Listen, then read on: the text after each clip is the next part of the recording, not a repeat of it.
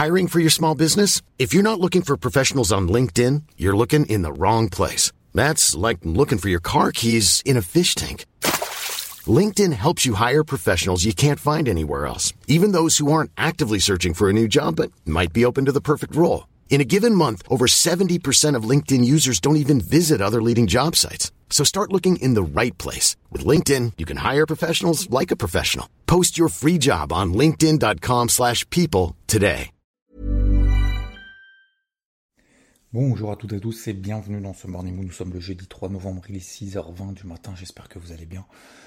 J'espère que vous avez passé une bonne nuit. Hier soir, c'était jour de la Fed. Et la Fed, qu'est-ce qu'elle a annoncé ? Elle a annoncé, comme prévu, sa triple hausse des taux.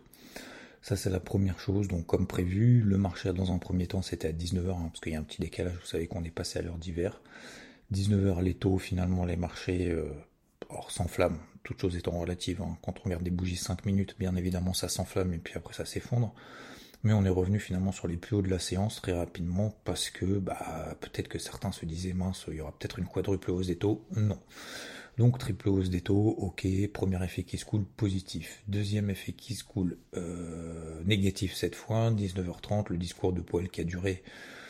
Tac, je crois que j'ai regardé, je me rappelle plus, c'était pas genre 8 minutes, un truc comme ça, non ? C'était vraiment super rapide. Et puis finalement, en fait, qu'est-ce qu'il a annoncé dans son discours ? En fait, il a annoncé tout simplement que, oui, il y avait de l'inflation, oui, pour le moment, il n'avait pas finalement atteint son objectif de combattre l'inflation, et comme il l'a dit, et comme il l'a répété, son objectif sera fait lorsque l'objectif d'inflation de 2,5% à peu près sera atteint, en tout cas lorsqu'il y aura plusieurs mois consécutifs de baisse des prix. Pour le moment, ce n'est pas le cas. Donc, la première chose, c'est qu'il a dit qu'il n'était pas fermé, qu'il était ouvert à un ralentissement de cette hausse des taux. Donc ça a eu un effet plutôt bénéfique, mais que pour le moment, il ne pouvait pas envisager ce qu'on appelle un pivot. Vous vous souvenez, un pivot, c'est-à-dire un arrêt de cette hausse des taux, voire à nouveau une baisse des taux, parce que pour le moment, il ne luttait pas contre l'inflation. Donc cette hausse finalement de taux pouvait être prolongée encore et encore, en tout cas tant qu'il le faudra. Donc son objectif, donc voilà, d'un côté il a reconnu en fait modérer cette hausse de taux, donc ça c'est plutôt bon pour le marché. Et puis, alors déjà, dès le mois de décembre, d'ailleurs, pour info, pour le mois de décembre, vous vous souvenez, il y avait 46% ou 47% double hausse des taux, 47% triple hausse des taux anticipée par le marché. Aujourd'hui, on est à plus de 66% d'anticipation de double hausse des taux. 33% du marché, triple hausse des taux. Voilà. Et pour le mois de février, après ça sera le 1er février, à nouveau une double hausse des taux pour monter les taux à 5%. On est aujourd'hui entre 3,75 et 4%. Donc on les montera a priori au mois de février entre 4,75 et 5%. Mois de mars, éventuellement, simple hausse des taux, 5,25%. Et puis après, on se stabilisera en tout cas pour le moment. Donc finalement, ça c'est la première chose. La hausse des taux sera a priori modérée. Donc moins forte, a priori il n'y aura probablement pas de triple hausse des taux pour les prochaines réunions. Ça c'est là le premier effet qui se coule positif. L'effet qui se coule négatif, c'est que il est prématuré de considérer une pause dans les relèvements de taux. Voilà, tout simplement. Donc c'est un peu je ne vais pas dire en contradiction, c'est un peu logique, c'est un peu légitime. D'un côté, il veut combattre l'inflation, d'un autre côté, il ne veut pas non plus défoncer l'économie. Alors par contre, il a rappelé plusieurs fois, si vous avez écouté le discours, que l'économie américaine était très solide. Et c'est vrai.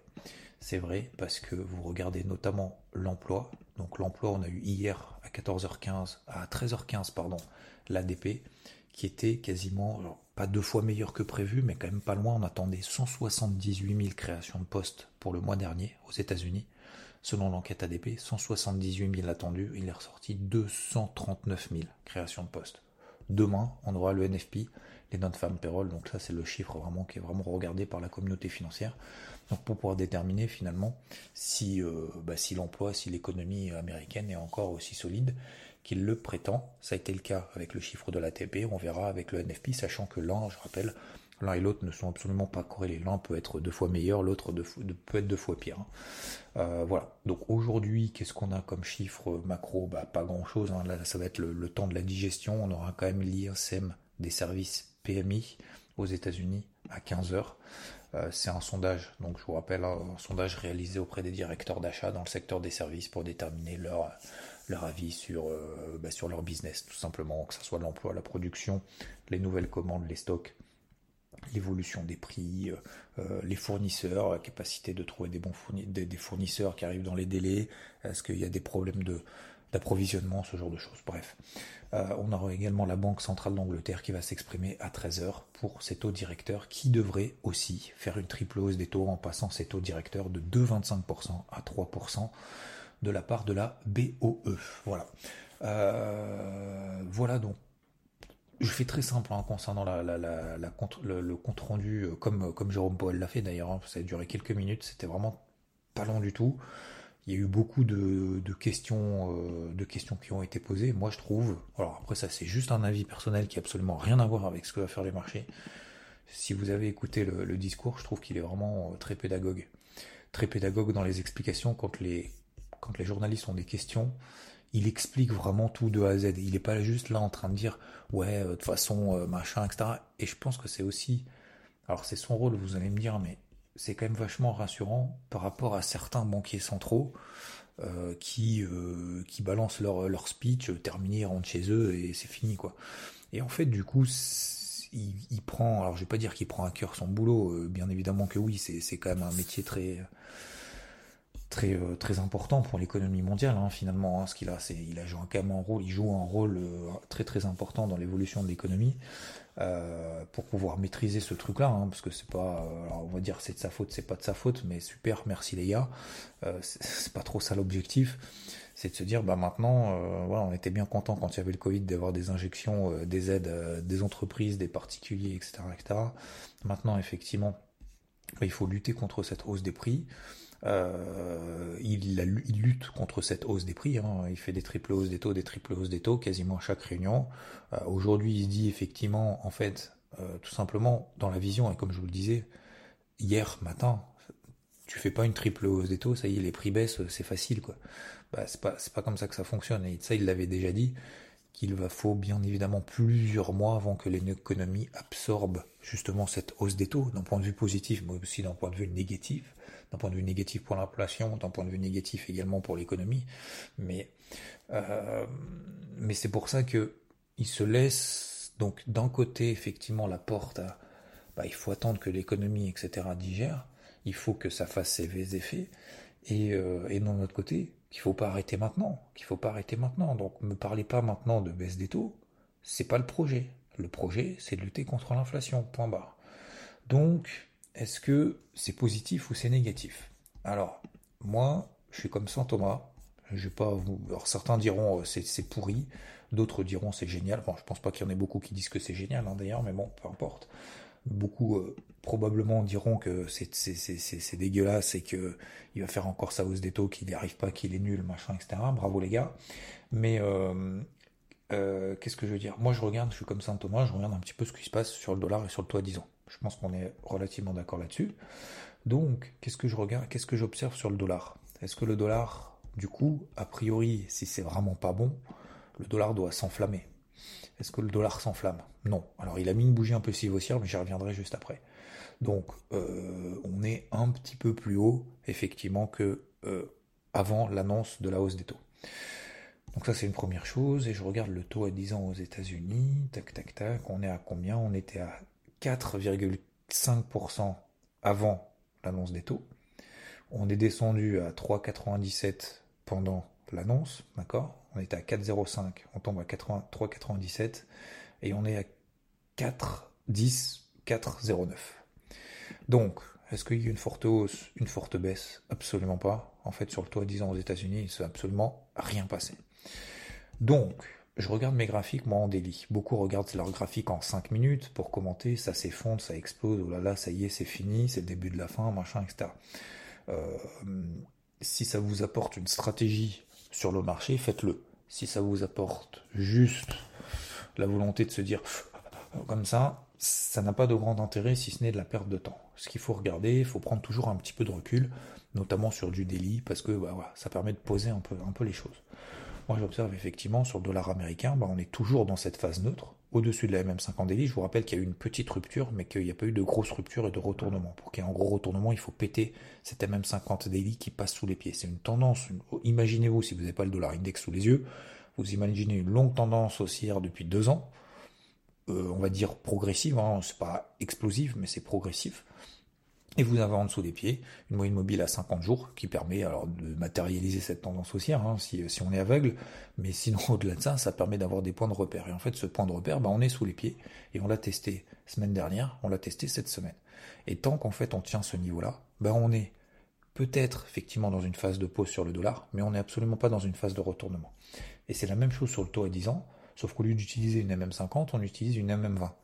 Alors, sauf que la MM20, forcément, elle est plus réactive. Parce que ces 20 derniers jours lissés, c'est une moyenne sur l'évolution des prix, sur les 20 derniers jours, donc lissés jour après jour. Et donc forcément elle est plus réactive. Contre par rapport à la moyenne mobile à 50 jours.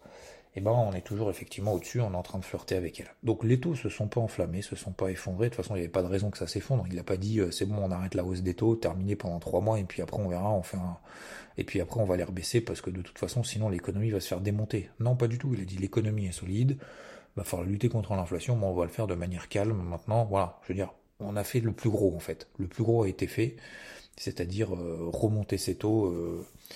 jusqu'à 4%, on va les monter probablement jusqu'à 5, 5,25, et puis après on s'adaptera en fonction de si vraiment il se passe quelque chose, mais on va se calmer. Donc c'est pour ça que finalement les marchés ont été plutôt calmes. Alors les actifs risqués ça a été un petit peu plus mouvementé, c'est toujours pareil en fait, comme je le disais sur les actifs risqués ça dépend où est-ce qu'on regarde. Si vous voulez être ultra négatif, si vous voulez être short, si vous voulez vendre quelque chose qui baisse, effectivement il y a le Nasdaq. Le Nasdaq se fait ramasser par les GAFAM qui ont publié des trucs tout pourris, on l'a vu le dimanche dernier dans le débrief hebdo, ça c'est bien.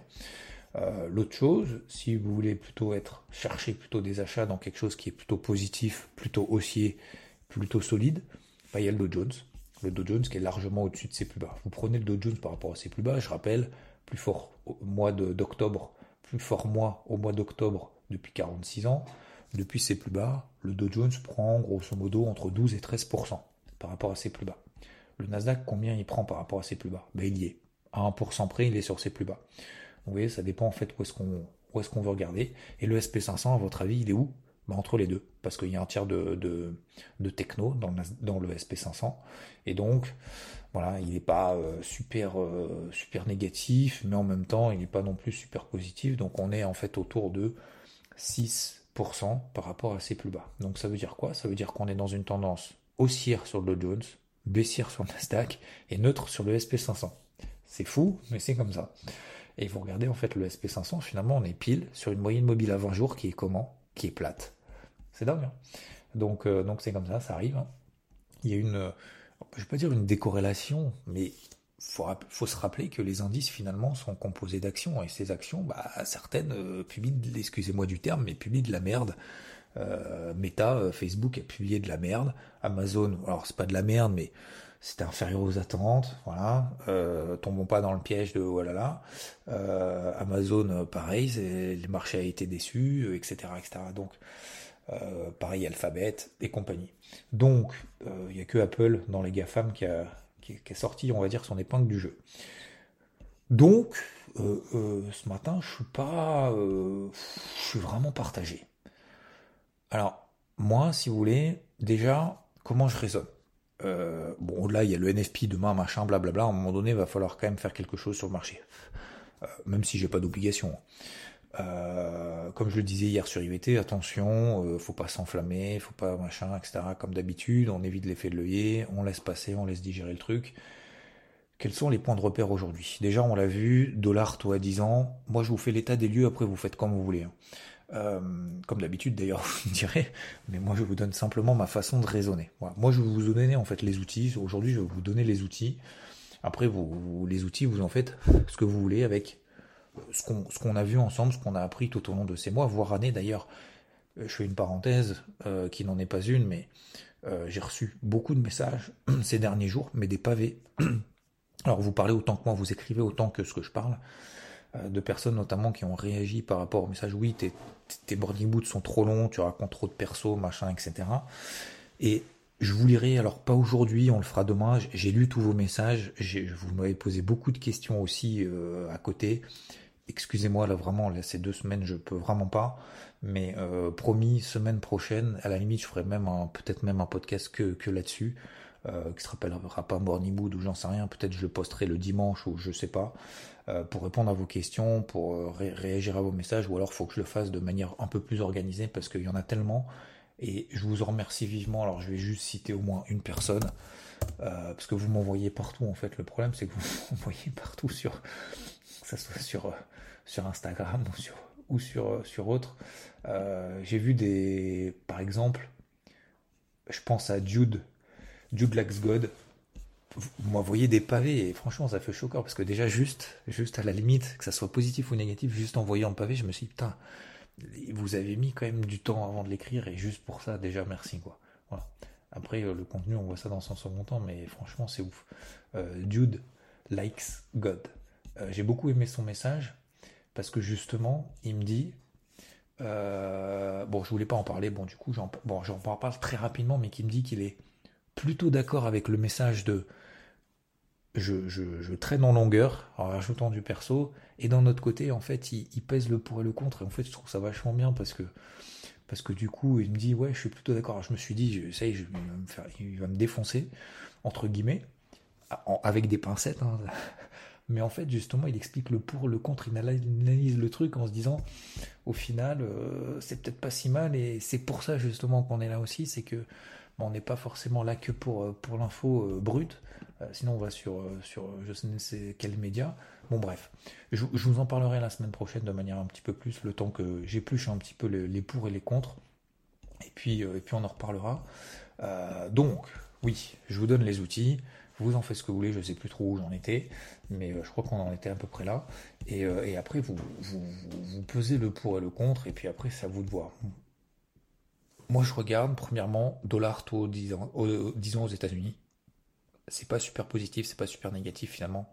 On est en pleine phase de digestion, on ne sait pas si c'était bon, si c'était pas bon, tout simplement. Deuxième chose, il y a des indices qui surperforment, qui sous-performent. Si vous avez un biais négatif, regardez ceux qui sous-performent pour les shorter. Si vous avez un biais positif, regardez les indices qui surperforment pour les payer. C'est aussi simple que ça. Ça ne veut pas dire que ceux qui surperforment hier vont surperformer aujourd'hui. Ça ne veut pas dire que ceux qui ont baissé plus hier vont baisser plus aujourd'hui ou vont moins monter aujourd'hui que les autres si jamais l'ensemble du marché monte. On est bien d'accord. Mais vous avez plus de probabilités de réussite dans ce sens-là. Ça ne sert à rien d'anticiper que les pires publications vont finalement avoir un comportement beaucoup plus positif ensuite que celles qui ont bien publié. Vous voyez ce que je veux dire? On est d'accord. Ok, ça c'est la deuxième chose. Ensuite, la troisième chose, c'est tout simplement d'un point de vue purement technique. Voilà. On oublie la Fed, on oublie les publications, on oublie que les actions, que les indices sont composés d'actions, que ce sont des entreprises qui publient pas, machin, etc. L'analyse technique nous donne un regard objectif du comportement du marché, mais des investisseurs qu'il y a derrière, bien évidemment. Des gérants, des machins, des fonds, des hedge funds, des tout ce que vous voulez, bref, des investisseurs, vous, moi, les gros, les pas gros, peu importe. Et donc, qu'est-ce que j'observe? Je regarde les tendances daily. Donc, comme on l'a vu par exemple sur les SP500, Dow Jones haussier, Nasdaq baissier, SP500 neutre. Bah pareil sur les indices européens. Est-ce que les tendances sont haussières, baissières, neutres? En daily, les tendances sont neutres. On a une MM50 qui est plate, on a une MM20 qui est haussière, ou on a une MM20 qui est plate. Donc, nous ne sommes pas dans des tendances court terme en daily, baissières. Ça, c'est la première chose. Ensuite, je regarde en horaire. En horaire, je réduis un peu les unités de temps. Alors en weekly, moi vous connaissez mon avis, c'est même pas mon avis, c'est donc sur des unités en plus longues, hein. En weekly, donc en données hebdomadaires, je regarde des bougies hebdo, pour moi on est dans des gros ranges. Bah, on est dans des gros ranges, oui on a des plus hauts de plus en plus bas, mais en même temps on baisse pas plus que ça, le marché est résilient. Je pars du principe que d'ici la fin de l'année, on restera dans des gros ranges, ça c'est mon avis perso. je constate qu'on est dans des gros ranges weekly, j'estime qu'on va rester dans ces gros ranges weekly. Voilà. Peut-être qu'on va sortir par le haut, peut-être qu'on va sortir par le bas d'ici là, j'en sais rien, il peut y avoir des éléments exogènes ultra positifs ou ultra négatifs, peu importe. Voilà, ça c'est pour ça que le weekly, j'en parle pas plus que ça, parenthèse fermée. Je regarde donc en horaire. En horaire, je constate tout simplement qu'on est toujours dans des dynamiques haussières. Alors, je prends par exemple le DAX, je me mets sur des unités temps H4, d'accord ? Est-ce qu'on est au-dessus, est-ce qu'on est en dessous des MM20, des MM50 ? On est au-dessus des MM50, vous prenez d'ailleurs tous les indices, le CAC, le DAX, le Dow Jones, bien évidemment le SP500 et le Nasdaq, ce sont vraiment deux choses un petit peu différentes. Le SP500, on n'est pas en tendance baissière H4, mais on est simplement en tendance neutre. Vous regardez la MM50, H4 sur le cash, SP500, on est toujours au-dessus, mais la MM50 est plate, d'accord ? Et sur le Nasdaq, la MM50 H4 est au-dessus de la tête. Logique, vous allez me dire, elle est plate, mais elle est au-dessus de la tête et on est passé en dessous hier. D'accord ? Donc il sous-performe.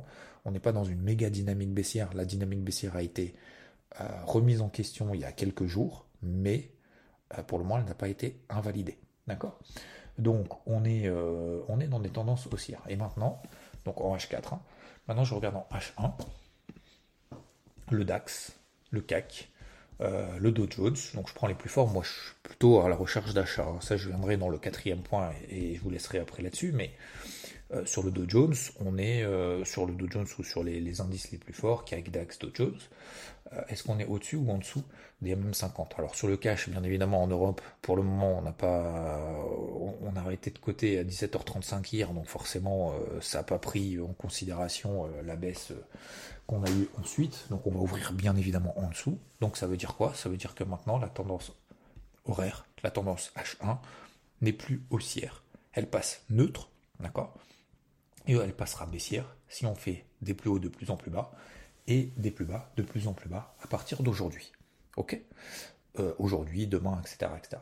Donc, ça c'est la première chose, donc effectivement on est un peu entre deux. Maintenant, la question, c'est à quel moment est-ce que tu estimes, si tu es plutôt à la recherche d'achat sur ces trucs-là, je vous fais toute la réflexion, si tu es à la recherche d'achat sur ces trucs-là, à quel moment est-ce que tu estimes que cette impulsion baissière horaire qu'on a eue hier, qui remet en question du coup les tendances haussières, d'accord ? À quel moment elles seront remises en question ? Alors, vous le savez probablement, pour certains d'entre vous, normalement la majorité, 50% de l'impulsion baissière.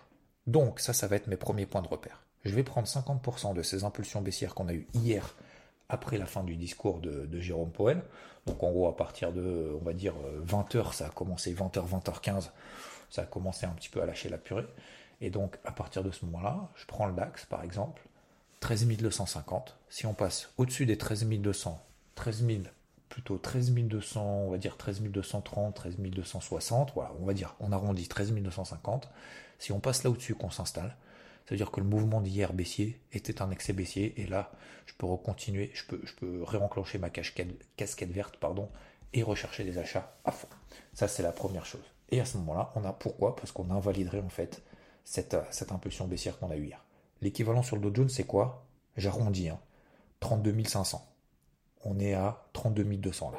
Si on passe au-dessus de 32 500, ça veut dire que l'impulsion baissière qu'on a eue hier, finalement, n'était qu'un excès baissier et on continue. Ça c'est important, on continue dans quoi ? Dans le sens des tendances haussières daily, dans le sens des tendances haussières H4.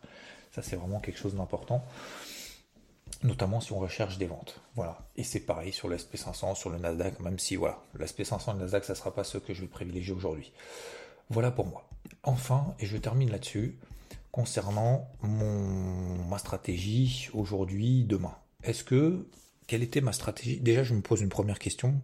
Quelle était ma stratégie hier, avant-hier ? C'était de rechercher des achats, d'accord ? De travailler exclusivement à l'achat depuis maintenant plus de 2 semaines. Je sais qu'il y a eu la Fed, je sais qu'on est arrivé sur des gros niveaux daily, et je sais que j'ai allégé considérablement mes achats swing. J'ai pris mes bénéfices, comme certains disent après coup en disant « Ah mais c'est normal que le marché baisse, les gens prennent des bénéfices. » Oui, est-ce que toi tu prends des bénéfices ? Est-ce que tu as payé pendant toute la montée ou pas ? Ça c'est la question, ça c'est une autre question. Donc oui, effectivement, j'ai pris mes bénéfices, comme l'ensemble du marché d'ailleurs. Maintenant, est-ce que je remets tout en question, là, tout de suite ? Bah non, c'est trop tôt. Est-ce que j'ai des stratégies d'achat qui sont encore valables, en attente d'achat sur repli. Alors vous le savez sur IVT, vous connaissez mes zones, mais je vais vous les repartager d'ailleurs tout à l'heure. Est-ce que mes stratégies finalement d'achat sur repli sont remises en question là tout de suite? A priori non. A priori non. Pourquoi est-ce que je mettrais tout à la poubelle alors que ma stratégie était plutôt d'acheter sur repli? On est en train de faire un repli. Est-ce que c'est pas justement ce que je voulais mettre en place? Pourquoi est-ce que je le mettrais à la poubelle tout de suite? Parce que c'est violent, parce que ça va vite, parce que ce qu'a dit la Fed c'est tout pourri? Je sais pas. Voilà, j'ai l'humilité de reconnaître que je sais pas aujourd'hui si ce qu'il a raconté, ça va faire le baisser le marché de 5% ou si ça va le faire monter de 5%. Je pense que on va avoir des portes de saloon un peu partout jusqu'au NFP de demain et que comme d'habitude le vendredi, à un moment donné le marché va se dire ok, je vais prendre une direction un petit peu plus poussée et généralement le vendredi depuis maintenant plusieurs semaines le marché fait un peu n'importe quoi. Voilà, ça monte, ça baisse et puis après la fin de la journée finalement c'est les indices US qui décident lorsque les indices européens sont fermés. Donc aujourd'hui non, je ne jette pas ma casquette verte, j'ai une casquette bleue, j'ai pas une casquette rouge plus que ça parce que je prends en considération finalement tous les éléments que je vous ai expliqués aujourd'hui, que ce soit les tendances objectives des indices, que ce soit le dollar, le taux à 10 ans, etc. Donc non, je suis pas particulièrement négatif, je suis pas particulièrement optimiste non plus. Je vais prendre mes points de repère, les 50%. Je vais prendre bien évidemment les plus bas qu'on a fait hier aussi. Si on passe en dessous des plus bas d'hier, bon là ça commence effectivement, la situation commence à se dégrader un petit peu techniquement. Oui, ça va commencer à se dégrader. Ça veut dire que la tendance horaire H1 va être baissière. La tendance H4 probablement va commencer à passer de haussière peut-être à baissière. J'en sais rien, de haussière à neutre, pardon. Et en daily, finalement on va rester en fait dans ces foutus ranges. Alors daily, weekly, on va rester en fait dans ces foutus ranges jusqu'à la fin de l'année. Voilà. Parce qu'en fait, le marché n'en sait pas plus que vous, n'en sait pas plus que moi, n'en sait pas plus que Jérôme Powell, et Jérôme Powell n'en sait pas plus finalement. Il n'a pas de boule de cristal en disant les gars, l'inflation elle va aller là. Il se base sur les chiffres que les boîtes communiquent. Il se base pas sur, c'est pas l'opération du Saint-Esprit. Donc c'est pas aussi simple que ça. Donc voilà, moi je suis pas particulièrement dégradé, je suis pas particulièrement optimiste non plus. Je vais simplement essayer de m'adapter, je vais essayer de trouver un point d'entrée. Alors, est-ce que je vais me forcer à le faire? Probablement, je vais me forcer à le faire parce que je pense que il y a aussi beaucoup d'attentes autour de moi et ça, je pense que c'est pas une bonne chose. Je vous le dis en toute honnêteté. C'est quand il y a personne qui vous suit en disant « Allez, prends une décision, vas-y ». Et en fait, vous avez de temps en temps un peu cette obligation, entre guillemets, de vous dire « Ouais, vas-y, prends une décision et tout ». Vous ne l'avez pas forcément. Alors, je ne sais pas si c'est une obligation ou pas que j'ai, j'en sais rien. Vous allez me dire « Oui, mais non, tu n'as pas d'obligation ». Ouais, mais il y a quand même beaucoup d'attentes systématiquement. Moi, je le vois hier, je le vois avant-hier, je vous l'ai dit hier matin dans le Morning Mood, quand je vois effectivement ceux qui sont là en mode « Allez, c'est bon les gars ». Cette semaine, allez, j'ai mon joujou, c'est-à-dire mon capital, j'ai mon jouet, maintenant il faut que je joue avec. Allez, faut que je gagne de l'argent ou que j'en perde, mais il faut que je fasse quelque chose. Peu importe, je m'en fous. Ah bon ? Bon, je croyais que le projet c'était justement d'essayer de gagner de l'argent dans le temps, d'essayer de faire de la performance. Non, moi je veux de l'adrénaline. Ah d'accord, donc on n'a pas le même objectif du coup. Si, c'est gagner du fric rapidement. Ouais, mais tu viens de dire justement que toi ton but c'était plus de cliquer que d'essayer de prendre des mouvements qui te correspondent sur le marché. Ouais, ça je m'en fous, ça c'est à toi de me dire. Alors vas-y. Et du coup forcément ça vous met un peu la pression quoi. Donc voilà, moi je vous le dis. Probablement je passerai à l'achat si le marché me donne des éléments positifs. Pour le moment il ne me donne pas non plus d'éléments négatifs plus que ça. Si on passe sous les plus bas d'hier, là effectivement ce sera négatif. Et je remettrai ma casquette verte dans le placard pour la ressortir à un autre moment. Concernant les cryptos, est-ce que c'est bien, pas bien ? Écoutez, je trouve qu'elles tiennent bien. C'est le Bitcoin, même le Bitcoin, on était à 20 500, on est passé à 20 100. Là vous dites, waouh, comme le Nasdaq, ça y est, on va péter les plus bas. En fait, on est retourné à 20 400. Donc, vous voyez que moi, je regarde, si j'avais pas eu les indices aujourd'hui qui étaient un peu entre deux, je regarde que les cryptos, je me dis finalement, c'est pas mal ce qui est en train de se passer. Voilà. Il y a des cryptos qui tiennent bien. Il y a AVE, par exemple, QNT, probablement aussi, sur laquelle je passerai à l'achat. Qu'est-ce qu'il fait mon chat? il s'est mis sous mes pieds. Donc ouais, ça tient pas mal, et je trouve que y a même des départs. Regardez Dusk, par exemple. Il y a AR d'ailleurs qui est, Rodolphe l'a partagé notamment sur IVT, Matic qui tient très très bien, qui a collé d'ailleurs un plus, quasiment un plus 9%, plus 10%.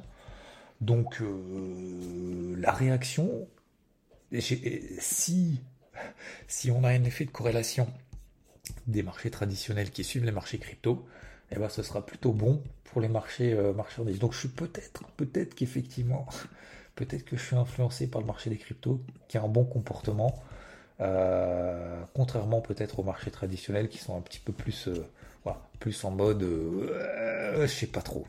Donc je vais placer des alertes. Regardez aussi les MM50, M15 en 15 minutes. Ça peut être aussi des points de repère vraiment à un peu plus court terme en se disant, voilà, si je suis en dessous, plutôt des ventes, si je suis au-dessus, plutôt des achats, et si je suis entre les deux, ça va être encore une journée un peu pour rien. Voilà, messieurs, dames, pour mon avis, je vous ai fait un peu toute la réflexion, je sais que c'est un peu long, mais je pense que c'est important pour moi de vous donner un peu les outils à droite et à gauche, vous donner des pistes de réflexion aussi de votre côté.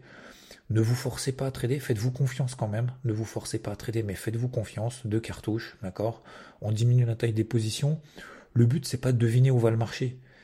Avant de cliquer, dites-vous, est-ce que là, j'ai le setup qui me correspond ou pas, que j'attendais ? Est-ce que vraiment là, maintenant, là, vous allez ouvrir les écrans ce matin, vous allez arriver où vous avez déjà ouvert les écrans, vous dites, je sais pas, je vais écouter le Morning Mood de Xam, qui n'en sait pas forcément plus que moi, je vous l'avoue, je vous l'accorde, mais posez-vous la question juste, à quel moment est-ce que vous souhaitez intervenir, à quel moment est-ce que ça vous intéresse d'intervenir sur le marché, et pourquoi ? Si vous n'avez pas répondu à sa question par la positive, si vous n'avez pas la config, le setup qui vous semble intéressant, ne faites rien. C'est pas grave, messieurs, dames. C'est pas bien. Vous savez, le marché, il sera là la semaine prochaine. Voilà. Votre capital, peut-être pas. Mais effectivement, le marché sera là. Donc, voilà. Je ne dis pas qu'il faut revenir la semaine prochaine. Je ne dis pas qu'il faut rien faire et se forcer à ne rien faire. Je dis juste, on se fait confiance quand on a un setup qui nous correspond sans avoir la certitude que ça fonctionne, sans se mettre la pression de forcément faire quelque chose aujourd'hui ou dans les heures qui viennent. Je vous souhaite une excellente journée, encore un grand merci pour vos messages, que je vous lirai, je vous partagerai, et qu'on échangera peut-être ensemble, et je commenterai entre guillemets. Je vous souhaite une excellente journée, et je vous dis à plus, ciao ciao. When your skin feels nourished and glows, you radiate confidence. Osea makes giving your skin a glow-up easy with their clean, clinically proven Mega Moisture Duo. This seaweed-powered duo features 2 of Osea's best sellers, Undaria Algae Body Oil and Undaria Collagen Body Lotion. Glow from the inside out. Get 10% off your first order with code GLOW at OseaMalibu.com. That's OSEA Malibu.com, code GLOW.